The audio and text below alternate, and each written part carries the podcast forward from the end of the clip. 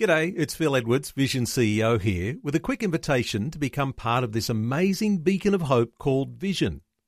Together we can put our love into action to help people of all kinds build or rebuild their lives on the truth of God.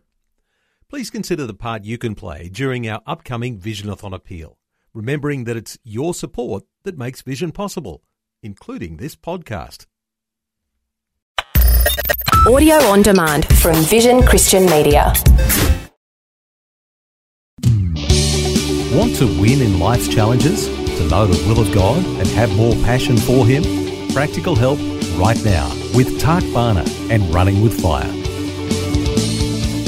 I've got a bit of a challenging topic for you this week, so I just really hope and pray that you will stay with me.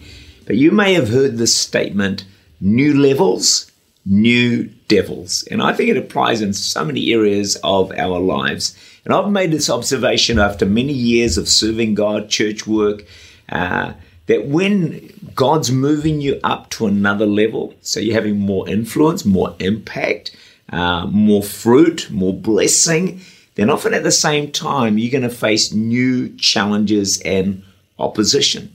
So with new ne- levels, there tends to come what I call new devils. It's not a nice word, but it's probably the reality of what it is. And so we just need to be aware that when God is on the move and when we are moving forward, sometimes these added challenges come into our lives. I've noticed in my own personal life, and you know, as God has stepped us up, and we've been experiencing this even in our church and my own life recently, that as we've been stepping up, taking new ground, seeing God move more powerfully in our services and our conference, at the same time, the attack of the enemy seems to have just gone up a level. And you know, channel, one of the sad things about all this, sometimes you can't quite enjoy the great victories because you're fighting these other battles at the same time. And it's kind of like, ah, you know, why can't we just have an easy, smooth ride? I think that's when we've got to realize that we actually are in a spiritual battle. We don't wrestle against flesh and blood, but these principalities, powers. I know you don't want to hear this. I don't want to hear it either. I don't want to preach it. But we've got to preach the whole counsel of God. We can't shy away from some of the truths that are clearly outlined in Scripture. And I often think, you know, if we don't know we're in a spiritual battle, we're probably just going to get wiped out because we won't know how to fight with spiritual weapons of war like prayer, like praise, like fasting, like obedience, all those tremendous uh, qualities that we need in our lives. So here's a thought for you.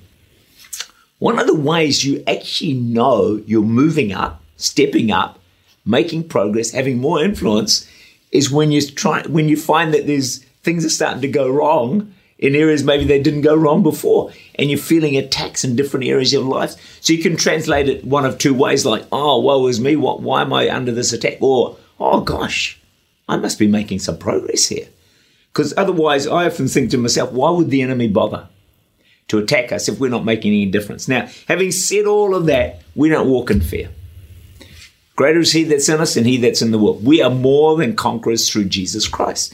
So it's not like, oh no, I'm going to get attacked. What am I going to do? No, no. God is with us. We can make our way through the challenges that we face in life. So we can be confident moving forward. In fact, in the end, we win because I've read the last chapter of the book. We are more than conquerors. Also, just keep in mind when obstacles come your way, it's easy to think, gosh, I must be doing something wrong. Well, if that was true, then Jesus was doing something wrong all the time because he's always facing obstacles. Same as Paul. He always had one obstacle after another, after another, after another. You think, Paul, what are you doing wrong? No, no, it was more, what are you doing right, Paul? That's why he faced some of these challenges. So Paul says in 1 Corinthians 6, verse 16, verse 9, a great and effective door has opened to me. Hey, yay, yay, great and effective door. Do you read the end of the passage? It says, and there are many adversaries. Stank. God, just give me the open doors. you can keep the adversary.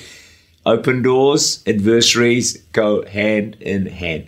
Look, the enemy wants to stop you. It's as simple as that. Let's just wake up to that and not be too surprised. So, um, when the door of opportunity swings open, the devil will at the same time sometimes be waiting on the other side of the door as well. And but don't give in to intimidation. The Bible never says that weapons won't be formed against us. What it did say is they won't prosper. The enemy may attack, but if we stay close, close to God, he will not prosper. So the enemy isn't fighting you because you're weak and useless. Oh no. He's fighting you because you are strong and effective, and God has a great future for you. I finish with this thought. Sometimes the most difficult chapter of your life will come just before the greatest triumphs and victories that you are going to win in your life. Let's understand the nature of the battle that we are in, but never forget we are more than conquerors through Jesus Christ.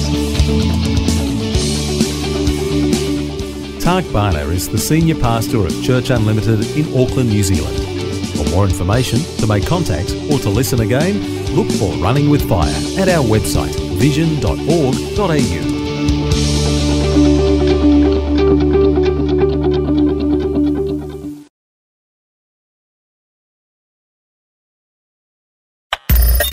Thanks for taking time to listen to this audio on demand from Vision Christian Media.